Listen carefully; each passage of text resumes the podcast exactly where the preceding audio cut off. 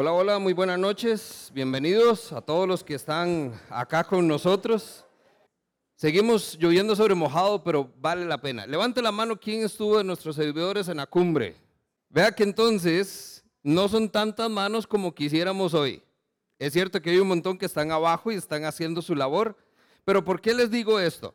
Es porque recuerden que nosotros como iglesia tenemos el objetivo y el propósito de que haya un 100% de participación de que sean más y más personas las que cada vez se involucren en el quehacer de iglesia. Estos son tiempos donde de verdad eh, aprovechamos para estar enfocados en la tarea, para los que ya tenemos rato de estar haciendo la tarea, poder renovarnos, poder estar un poco más concentrados en lo que realmente importa.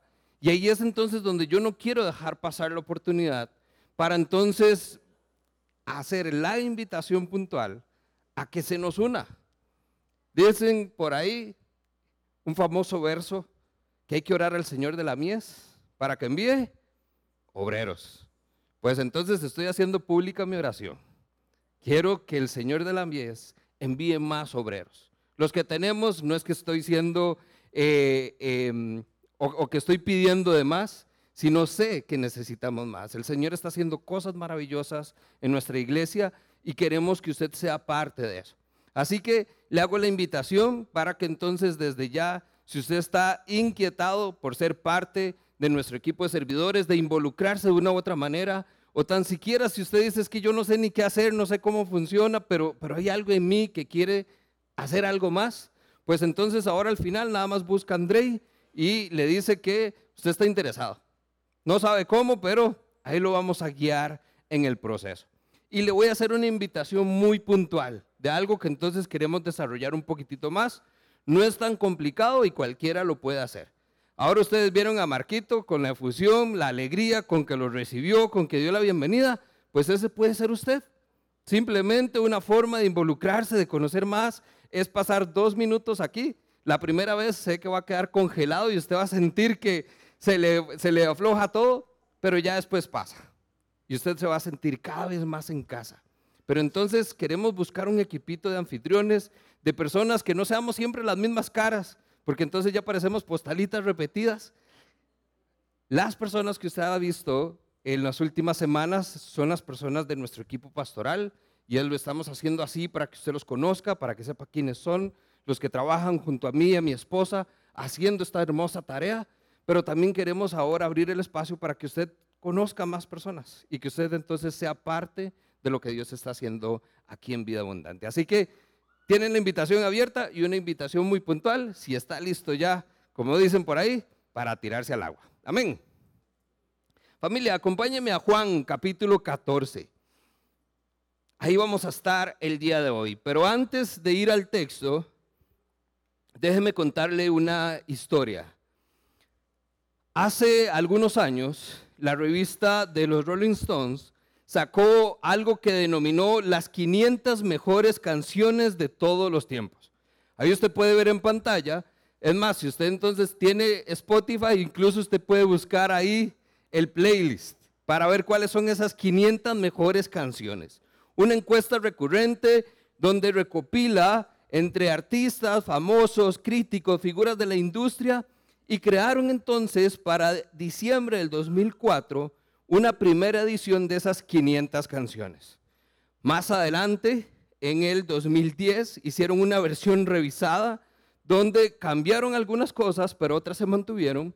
Y creo que la versión más reciente fue en 2021, donde entonces cambió radicalmente la lista. Sin embargo, casi que el top 3 o el top 5 se mantiene. Identifican algunas, ¿verdad? Algunas de esas son canciones que usted y yo hemos escuchado. Like a Rolling Stone de Bob Dylan, I Can Get No Satisfaction de The Rolling Stones. Y esta quizás usted no necesariamente sabe cuál es, pero tal vez si la escucha la reconoce. Imagine de John Lennon. Todos la hemos escuchado. Es más, ¿cuánto la cantan? Dice, yo no hablo inglés, pero viera que bien me sale la canción. Quizás no la cantamos, pero la tarareamos. Hace poco, creo que fueron unos juegos eh, de invierno, habían más de, eh, más de dos millones de personas cantando y levantando las manos al ritmo de esta canción. Y todos cantaban a grito pelado porque es una canción de esas que nos mueve. Es una canción emotiva y que nos invita como a sentir eso que estamos viviendo. Ahora, ¿cuántos de ustedes saben qué dice esa canción? Se la traduzco. Imagina que no hay cielo. Es muy fácil si lo intentas. No hay infierno debajo de nosotros. Es solo cielo sobre lo que somos. Imagina que toda la gente está viviendo simplemente el día de hoy. Imagina que no hay países, no es difícil de hacer. No hay nada por qué matar o morir, tampoco hay religiones. Imagina toda la gente viviendo en paz. Puedes decir que soy un soñador, pero no soy el único. Espero que algún día te unas y el mundo será entonces uno. A primera entrada, usted pareciera decir, qué linda canción. Pero cuando comenzamos a ver alguna de esas frases, alguna de esas estrofas, aunque coincido con el gusto musical del señor Lennon, difiero totalmente de lo que él plantea. Porque al menos desde una perspectiva bíblica y de mi experiencia personal, no puedo imaginar un mundo donde no exista el cielo. El cielo, familia, es una realidad. El cielo es posible y lo podemos vivir. Algunas cosas que dice tiene razón. Dice, es posible que toda la gente viva en paz. Sí, ¿cuándo? Cuando estemos en el cielo. Es posible que todo el mundo sea uno. Sí, pero ¿cuándo? Cuando estemos en el cielo. Ahorita, por eso es que él dice, podrán decirme soñador. Es una utopía, pero dentro de las promesas que nos dejó Jesús está el que vamos a ser uno. Él va a volver. El reino de los cielos va a venir y vamos a estar una eternidad con Él. Juntos, ¿hasta cuándo? Para siempre. Si es posible. Yo creo que el señor Lennon ya tiene que haberse dado la cuenta de la realidad de que sí existe un cielo. Y ojalá que no se haya dado cuenta de una realidad todavía más terrible. Pero lo cierto es que para nosotros hoy podemos decir que el cielo sí existe y es real.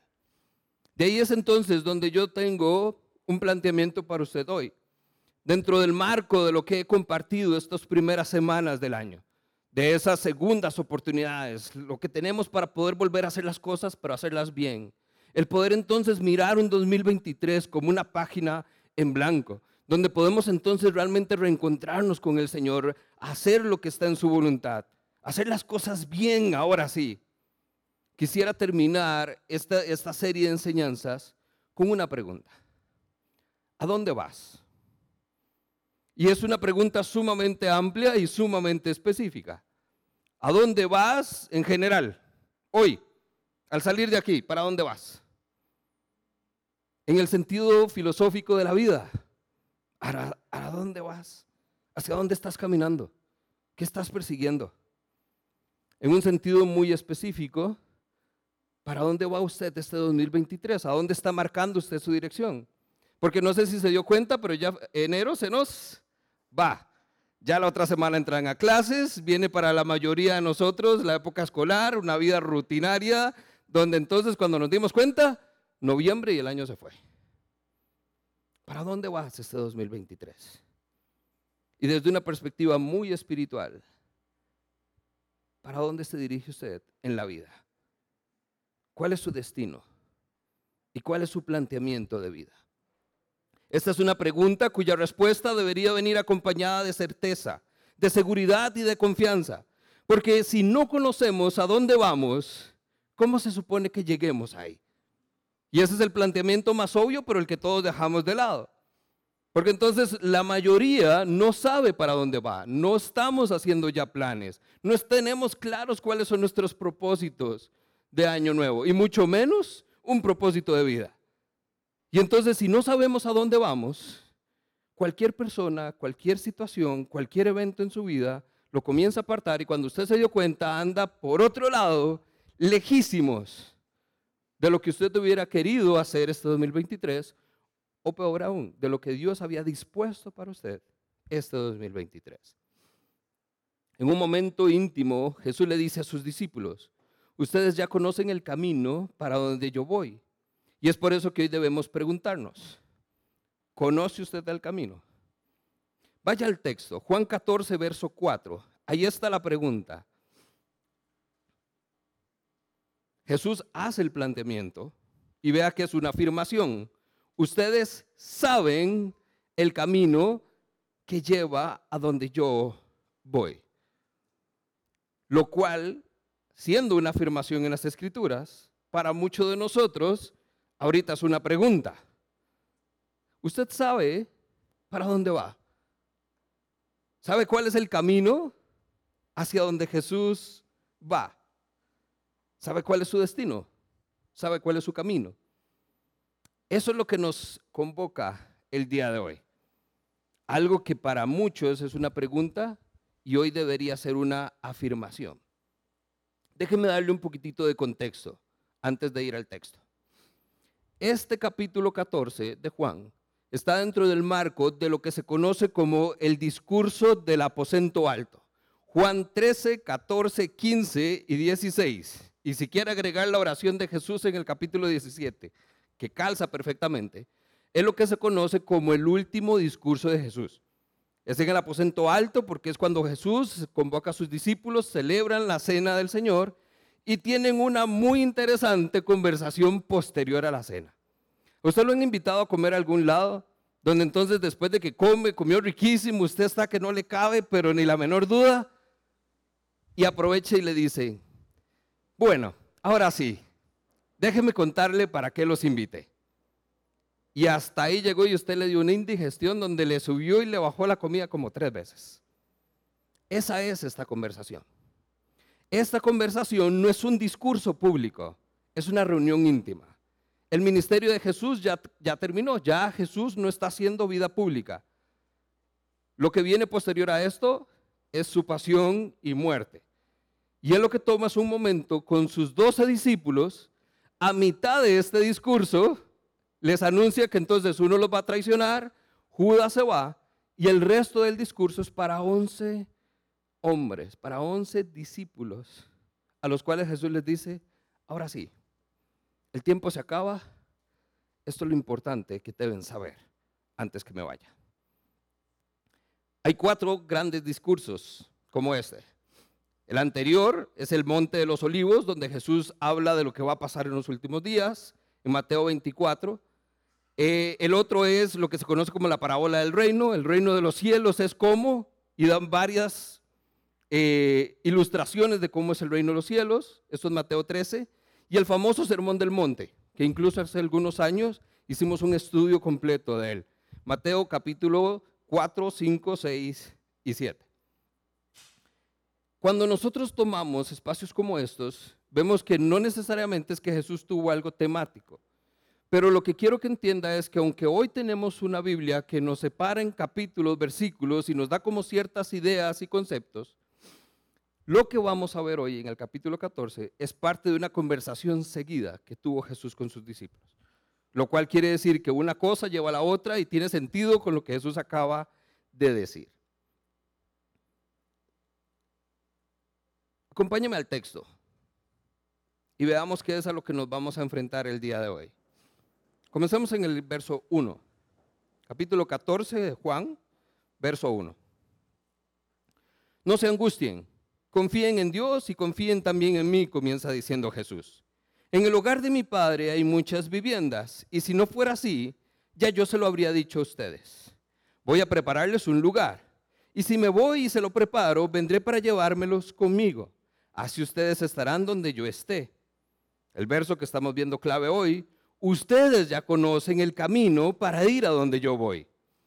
Pero sale Tomás, el famoso Tomás. Señor, no sabemos a dónde vas.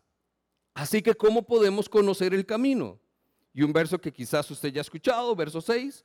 Yo soy el camino, la verdad y la vida, le contestó Jesús. Nadie llega al Padre si no es por mí. Y vamos a terminar ahí y oramos para que entonces el Señor nos guíe a través de estos seis versos que vamos a ver el día de hoy. Padre bueno, damos gracias y bendecimos tu nombre por la oportunidad, Señor, de acercarnos con toda libertad, Señor, a este libro precioso que nos has dejado, Señor, para ser confrontados con tu palabra, Señor. Es por eso que pedimos que en este momento sea tu espíritu el que hable a cada uno de nosotros. Permíteme simplemente ser un instrumento, Señor, para que cada uno de nosotros se lleve esta noche una porción de lo que tú tienes para nosotros. Señor, para tener hoy claro cuál es el camino y cuál es el destino de cada uno de nosotros. En el nombre de Cristo oramos. Y la iglesia dice, amén. Algunas cositas importantes. Lo primero, vea que entonces Jesús comienza en el verso 1 con un no sé. ¿Qué dice? Angustien. Reina Valera, no se turbe vuestro corazón. Entonces vamos a hacer el término angustiado. Porque si lo tomamos de Reina Valera, ¿cuántos están turbados? Y entonces como que no conectamos. Pero si yo les digo, ¿cuántos de ustedes están angustiados? ¿Cuántos están ansiosos? ¿Cuántos están preocupados? Ahí inmediatamente relacionamos.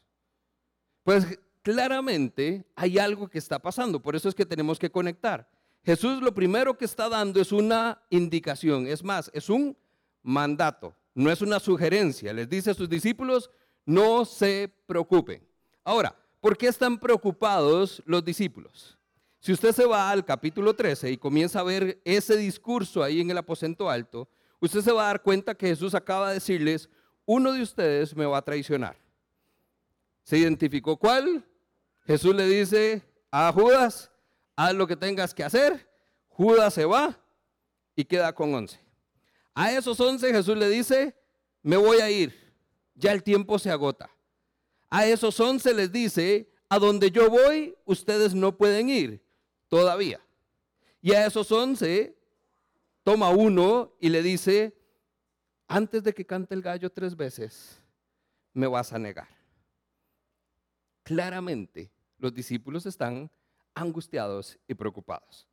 Su maestro, la persona con la que han caminado por tres años y medio aproximadamente, les está diciendo, entre ustedes hay traidores algunos me van a abandonar, yo me voy a ir y ustedes no pueden venir. Y ahí termina. Claramente tienen razón para estar angustiados.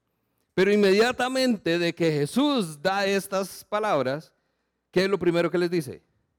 No se turbe vuestro corazón. No se preocupen. ¿Qué vamos a ver acá? es un imperativo, pero Jesús lo hace con una voz pasiva. Jesús lo que les está diciendo es, dejen de hacer lo que están haciendo. No es que no se vayan a preocupar, es que probablemente Jesús está viendo sus caras, los está viendo preocupados, los está viendo ansiosos y Jesús les dice, suficiente, no se preocupen. E inmediatamente vea lo que les dice.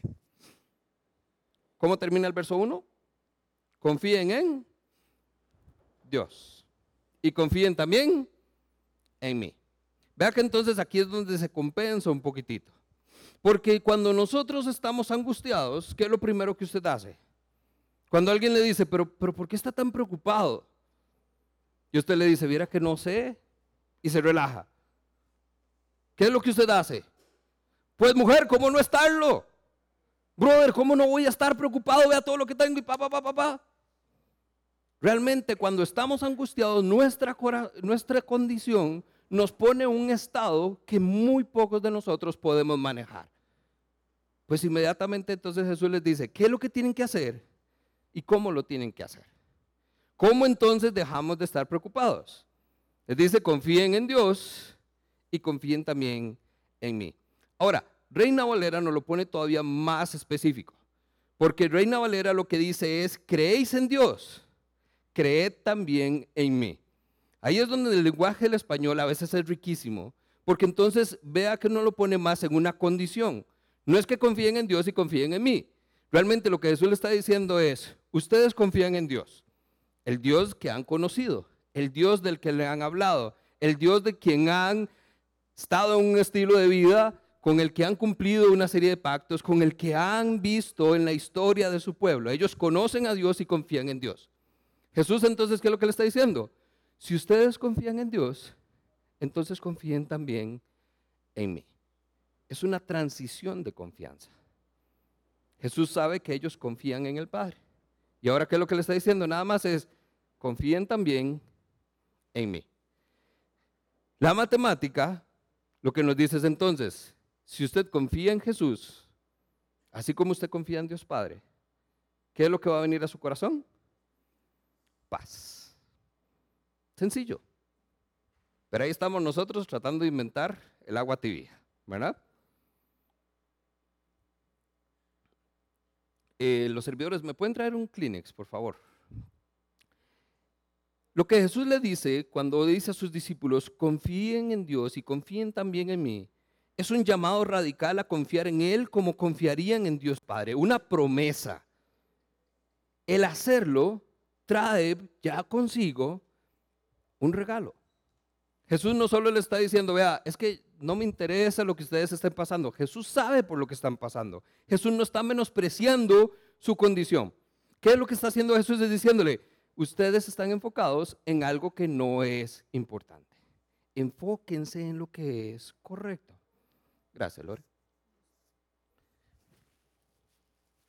Yo no sabía que desamparados era frío. Me fui sin suéter y ando con una alergia terrible. Cuando nosotros encontramos mandatos con promesa, nosotros tenemos que realmente hacer el esfuerzo por apropiarnos de la promesa.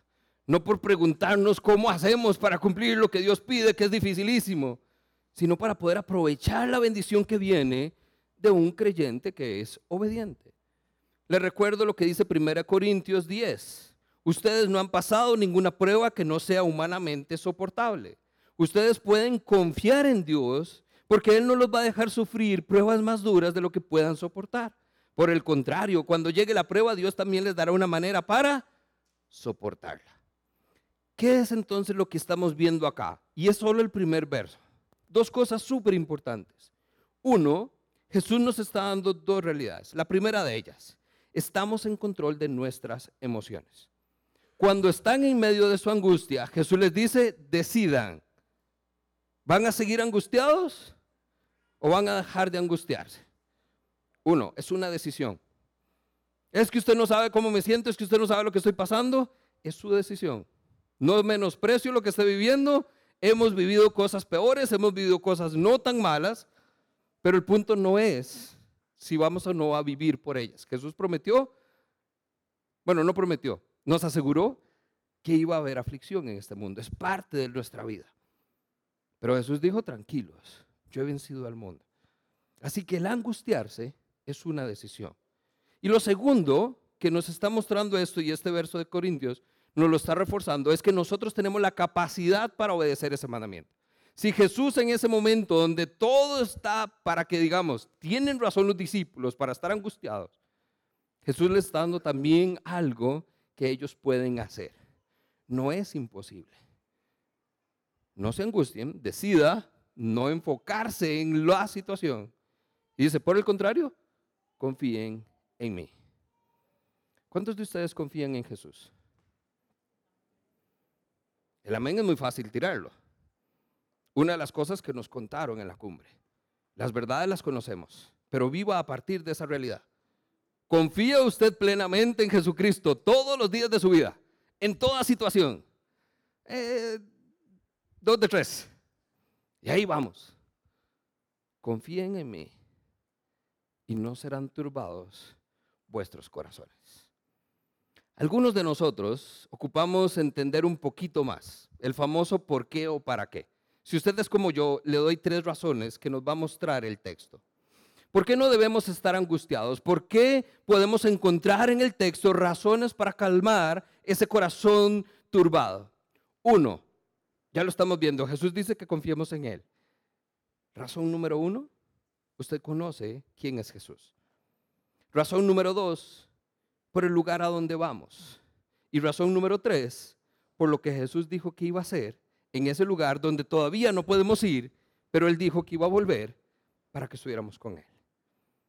saber quién es Jesús, saber a dónde vamos y saber qué es lo que va a pasar en el lugar cuando estemos ahí.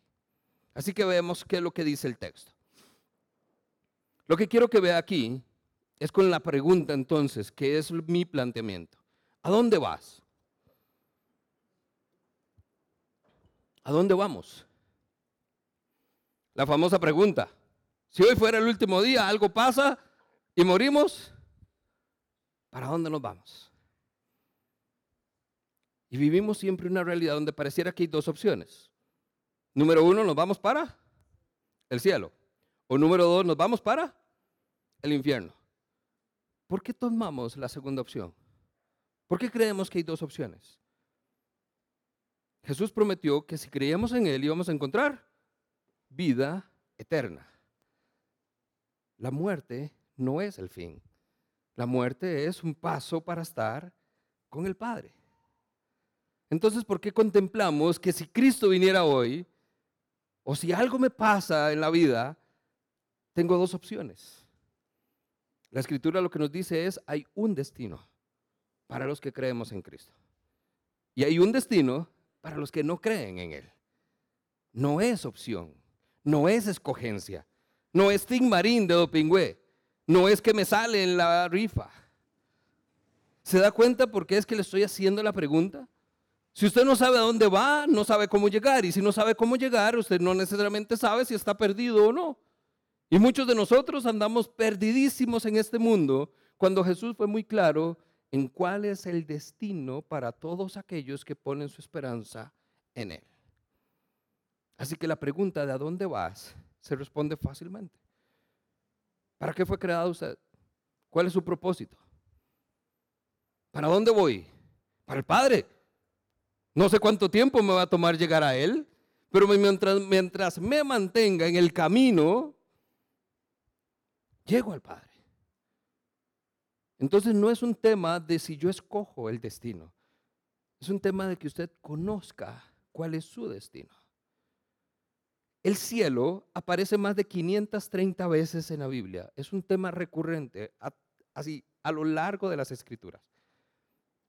Nada más le hago un repaso y ahí tiene como una guía en pantalla. El cielo, dice las escrituras, que es un lugar donde Dios habita. Es un lugar que está ubicado más allá de la tierra y más allá del espacio. No lo podemos puntualizar. El cielo es un lugar precioso. Calles de oro, puertas de perla, murallas de diamante. El cielo es un lugar que dice que siempre está iluminado. No se ocupa sol ni se ocupa luna, porque solo el resplandor de Dios alumbra absolutamente todo. Y es más, dice que el Cordero es una lámpara en el cielo. Preciosa la ilustración. Y otra cosa que nos da las escrituras es que el cielo es un lugar feliz. Apocalipsis nos dice que ya no habrá muerte, ni llanto, ni lamento, ni dolor. ¿Cuántos dicen amén? Todos queremos estar en el cielo. Pues familia, todos podemos estar en el cielo. Ese es nuestro destino. Por si no lo conocía, se lo presenta. Jesús le dice a sus discípulos, a donde yo voy ustedes no pueden ir todavía, pero voy a prepararles un lugar para que cuando yo vuelva me los pueda llevar y ustedes estén donde yo esté. Conozca su destino. Es lo primero que quiero que se lleve el día de hoy. Esta es la esperanza de la iglesia. Esta es la esperanza de todos aquellos que creemos en Cristo Jesús. Vea lo que nos dice el texto, verso 2. En el lugar de mi Padre hay muchas moradas.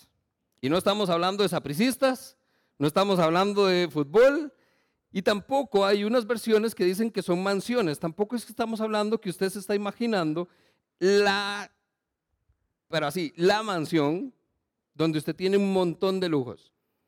Es morada.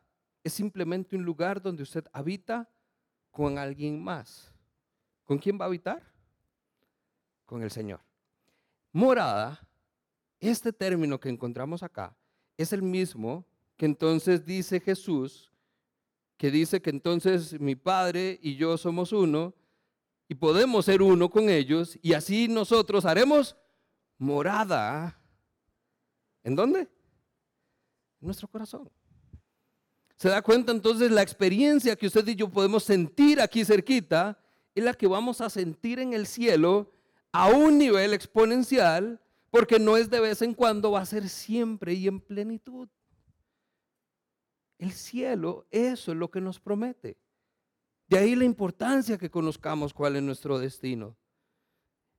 Lo primero entonces que podemos ver que nos dice el verso 2, 1, existe el cielo. No deje que otros le digan lo contrario. Deje de cantar canciones que dicen mentiras. Sí existe el cielo. Jesús habló con absoluta confianza sobre el cielo. Jesús podía ver lo que sus discípulos nunca vieron tampoco. ¿Cuántas moradas dijo Jesús que hay? Pocas. Algunas. Unas cuantas. Son once discípulos. Once son poquitas. Once son algunas. Pero Jesús no está hablando solo para ellos. Jesús está hablando para todos aquellos que iban a creer en Él por lo que ellos iban a hacer. ¿Se da cuenta entonces la trascendencia que hay en el texto que estamos viendo? Usted y yo hoy gozamos de esa promesa donde sabemos que Jesús está preparando una morada para nosotros, porque tal vez ellos no lo vieron en el momento, pero después se dieron cuenta que por su testimonio iban a creer de generación en generación. Y hoy usted y yo sabemos que hay un lugar para nosotros. ¿A dónde? En el cielo. Dice Jesús, la segunda parte del verso 2, voy a prepararles un lugar. Aquí me habla de hospitalidad. Usted prepara siempre con cariño y amor cuando algo se va a dar. Por ejemplo, padres primerizos, ¿qué hacen cuando viene el hijo o el nieto? Usted prepara el cuarto y la cobijita y la ropita y vamos a comprar cositas. Y usted lo hace con amor porque usted anhela que esa criatura esté ahí. Cuando usted invita a alguien, ¿qué es lo que usted hace? Pasa la escoba hasta debajo de los sillones, acude, alista, compra comida, prepara lo mejor. ¿Por qué? Porque usted quiere que esas personas se sientan bien cuando lleguen. Esta es la promesa que hay. Cuando la persona llegue, ese amor se va a desplegar. Hay una preparación. Y es lo que Jesús está diciéndole a sus discípulos. Pero entienda que es lo que nosotros haríamos. ¿Con qué se quedaron ellos cuando Jesús les dijo, me voy? Y no escucharon nada más. Los discípulos no escucharon qué era lo que Jesús iba a hacer. Los discípulos nada más dijeron como que Jesús se va. Y comienza el cuchicheo. ¿Le ha pasado cuando dan alguna noticia y usted nada más se queda con la noticia y no está entendiendo el por qué? Y usted se vuelve a la persona que le dice la par, o sea, entendí bien, pero ¿por qué va a pasar? No, seguro es eso. Y comienza aquel desorden y no estamos escuchando qué es lo que dijo Jesús. ¿Por qué Jesús se está yendo? Porque va a preparar un lugar para ellos. Porque iba a preparar un lugar para nosotros. Con amor. Con la certeza de que íbamos a estar ahí y de que vamos a estar ahí algún día. Segundo punto entonces, el cielo no solo existe, sino que hay un lugar preparado para usted. Y número tres, dice el verso tres, y si me voy y se lo preparo, vendré para llevarlos conmigo y así ustedes estarán donde yo esté. Una promesa. Me voy, pero volveré. Y no hablo de la canción. Jesús dijo, me voy a ir, voy a preparar un lugar para ustedes y voy a volver. Y vea las condiciones en que Él vuelve. Él dice, voy a volver para llevármelos conmigo, para que ustedes estén donde yo esté. No está hablando de su venida para traer su reino y juzgar al mundo, lo cual podemos encontrar en Apocalipsis 19. Jesús está hablando de su segunda venida, de cuando viene por los suyos, de cuando va a venir por nosotros, por su iglesia. Usted puede leer 1 Tesalonicenses 4, 1 Corintios 15. Sí hay un contexto de la segunda venida de Jesús, pero hay un contexto también inmediato. Jesús no solo le está diciendo que va a venir y va a juzgar al mundo, está hablando con ternura, está hablando con amor, está hablando de estoy preparando un lugar para usted. ¿Por qué? Porque ustedes van a ser mis hermanos. Porque cuando lleguen a mi Padre, ustedes serán sus hijos y seremos uno. Yo en mi Padre, mi Padre en mí, yo en ustedes, ustedes en nosotros y la familia feliz. Esa es la promesa de Jesús. El enfoque completo del cielo es estar con Jesús. El cielo es cielo, ¿por qué? Porque Jesús está ahí. Por eso es que nosotros hoy podemos ver pinceladas de lo que va a ser esa vida eterna con nuestro Señor. Tercer punto entonces, existe el cielo, hay un lugar reservado para usted en él y ojo, Jesús mismo vendrá por usted y lo va a llevar a ese lugar. ¿Se da cuenta entonces que estos son cosas preciosas? Tengo un destino. Hay un lugar para mí en ese destino. Y Jesús mismo, algún día, esperemos que pronto, va a regresar y va a venir por mí. Y por usted y por todos, y qué lindo, pero por mí. Cristo va a venir por mí. ¿Se da cuenta? Usted tiene que conocer su destino. El novio viene por su novia. Cristo viene por su iglesia. Es una promesa. Aquí hay una ilustración preciosa, porque en el tiempo de Jesús, el matrimonio tenía varias etapas. El novio iba a la casa de su esposa o de su futura esposa, presentaba un dote a la familia, conversaba con el papá, negociaban los términos y se generaba un inicial compromiso.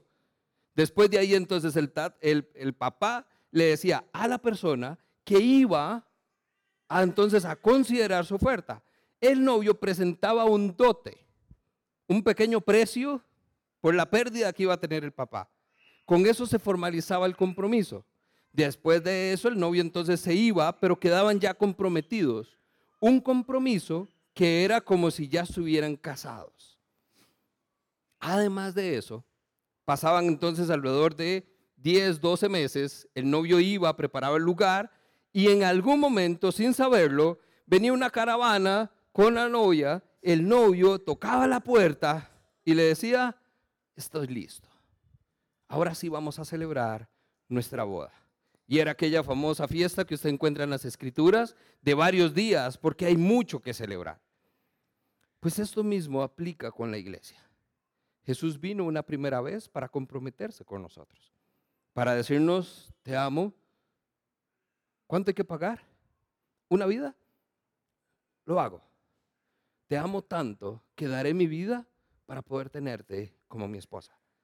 Pagó el precio por su iglesia y regresó y está preparando el lugar donde vamos a vivir para siempre y por siempre. Vamos a tener la oportunidad de estar con Él. Así que entonces con esta ilustración, lo que quiero es que usted también tenga la esperanza de que es un compromiso que así como era súper válido en las escrituras, en el contexto judío, tanto así que ya con solo comprometerse, si había una situación de adulterio o si había alguna situación, tenían que divorciarse formalmente o legalmente. Pues así de final, de, de real, es el compromiso que Cristo hizo con su iglesia. Él va a venir y nos va a llevar a un lugar que está preparando para nosotros. Lo cual me lleva al último punto. Dice el verso 4, ustedes ya conocen el camino para donde yo voy.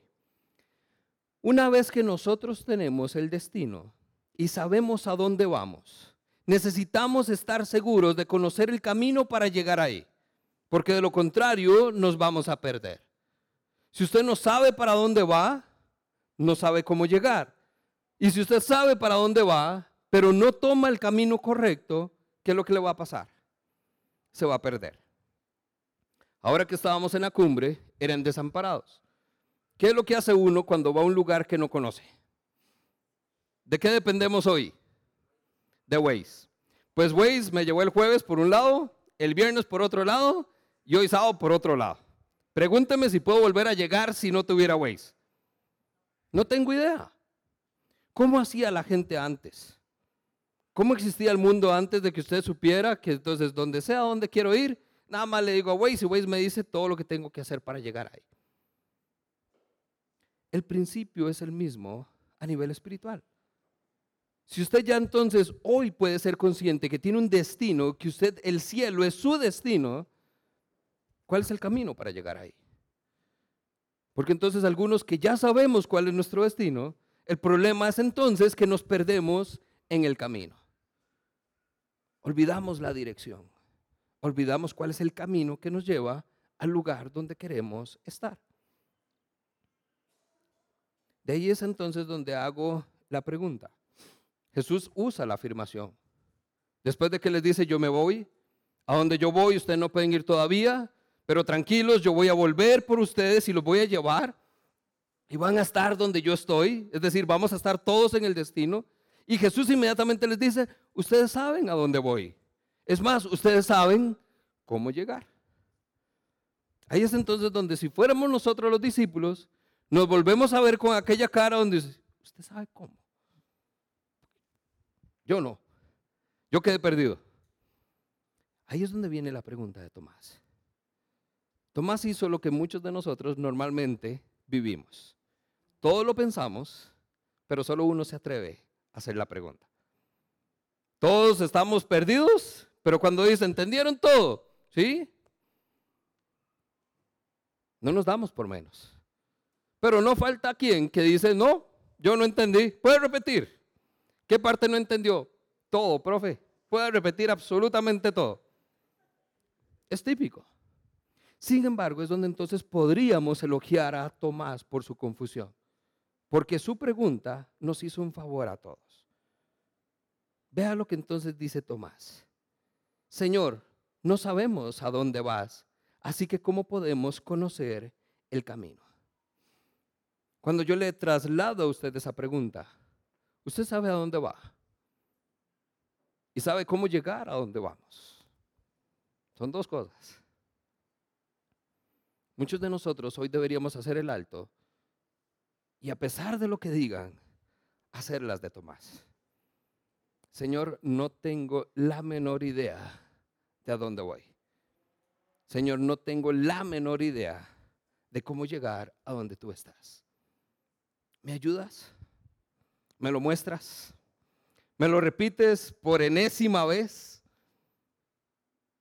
¿Y qué es lo que va a hacer Jesús? ¿Qué hizo con Tomás? ¿Qué hubiera hecho usted con Tomás? Ay, Tomás, Tomás, Tomás. Vea lo que dice Spurgeon. Jesús le habla con toda total empatía, a pesar de su debilidad. Les enseña poco a poco conforme lo que son capaces de, de aprender. Ellos hacen preguntas como un niño se las haría un padre.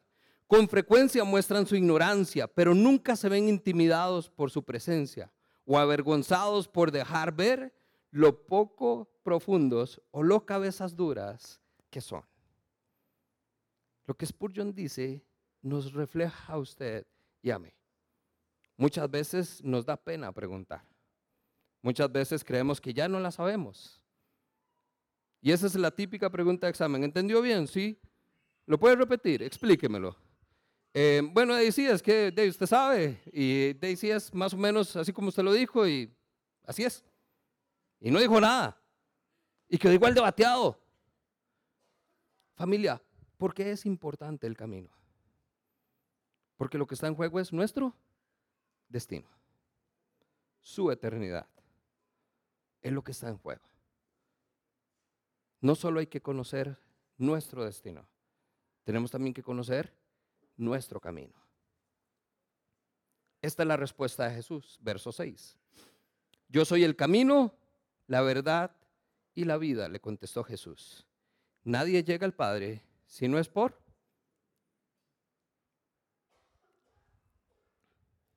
Jesús no dijo que les va a mostrar el camino. Jesús no les dio la aplicación de Waze para que llegaran. Jesús les dijo, yo soy el camino. Yo les prometí que iba a volver. Yo voy a venir por usted. Yo lo voy a llevar a donde está mi Padre. Al lugar donde estamos preparando una morada para usted. Jesús hizo esa sorprendente declaración afirmando que Él era el único camino al Señor, a nuestro Dios Padre. En esto dejó entonces de lado los templos y los ritos, las religiones, esas afirmaciones donde la gente creía que por lo que hacía podía o no merecer llegar al Padre, podría o no estar bien en cuentas con Dios. Y Jesús dijo, no, solo hay un camino. Esta afirmación de tener un camino, de ser una única verdad, de tener una única vida era totalmente exclusiva. Es un único camino al Padre, a un único Dios verdadero. Este discurso, familia, es lo que vemos en la Biblia. La Biblia presenta constantemente a un Dios verdadero y a un Jesús consistentemente presentado como el único camino para llegar a ese Dios verdadero. Ahora, esto choca totalmente con el discurso moderno, donde entonces hoy dicen no es que es una verdad, hoy hay múltiples verdades. Realmente no debería haber solo un camino. Dios es amor. ¿Cómo va a poner Dios tantas trabas? ¿Cómo lo va a limitar a un solo camino? No, Dios tiene múltiples caminos. Todos los caminos llevan a Roma, dicen que si usted no sabe. Con Dios no funciona así. Dios presenta a un absoluto, un destino, un camino. Mateo 7:13. Usted quizás está familiarizado con el pasaje. Solo puedes entrar en el reino de Dios a través de la puerta angosta. La carretera al infierno es amplia y puerta y la puerta es ancha. Para los muchos que escogen es el camino. Sin embargo, la puerta de acceso a la vida es muy angosta y el camino difícil. Y son pocos los que entran por ella. La realidad, familia, es que tenemos un destino, un camino, una puerta. Y dice la Biblia, son pocos los que entran por ella. Que no sea usted de los perdidos que andan con un Waze terrenal recalculando rutas a ver si ustedes creen encontrar un atajo mejor para llegar al lugar. Perdón que le agüeve la fiesta. No hay rutas. No hay caminos. No hay forma de estrechar ese caminar con nuestro Señor. Un camino. ¿Quién es? Jesús. Termino con esto. Antes de Waze, ¿cómo hacía uno para llegar al lugar a donde le decían que había que llegar? Usted preguntaba, ¿cómo llego a tal lugar? ¿Cómo llego a Vida Abundante? ¿Y qué dirección le daba? De donde está la pulpería de Don Juan, coge a mano derecha, topa con cerca, ahí está el palo de mango, y donde está el perro echado, la tercera casa, portón negro, algo así, a pura referencia, a, pura, a puro tanteo, señales. Que entonces, ¿qué hacía usted? Usted iba en ruta, ahí está la pulpería de Don Juan, check. ¿Qué había que hacer? Cojo a la derecha.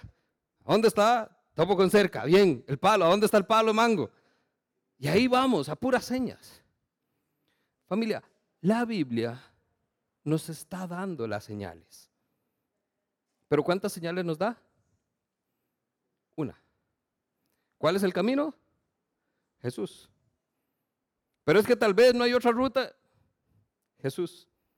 ¿Un caminito de alguna manera para llegar más rápido? Jesús. Entonces no se pierda con las señas. Porque si usted no llegaba al palo de mango, si usted no topaba con la pulpería de don Juan, no llegaba nunca. Algunos de nosotros nos pasó, yo soy súper bueno para perderme. Yo en varias ocasiones no llegué a donde tenía que llegar. Porque me perdí de tal manera que era ya 30, 40 minutos después, ¿ya qué iba a hacer? ¿Por qué? Porque no vi las señas, no vi la pulpería, no vi el palo de mango. Y lo mismo nos pasa en este caminar con Cristo. La señal es muy clara, el punto de referencia muy específico, como para que usted hoy diga, no lo vi. Este 2023 no es para que andemos perdidos. Es para que entonces tengamos muy claro a dónde vamos y cómo hacemos para llegar ahí. Amén.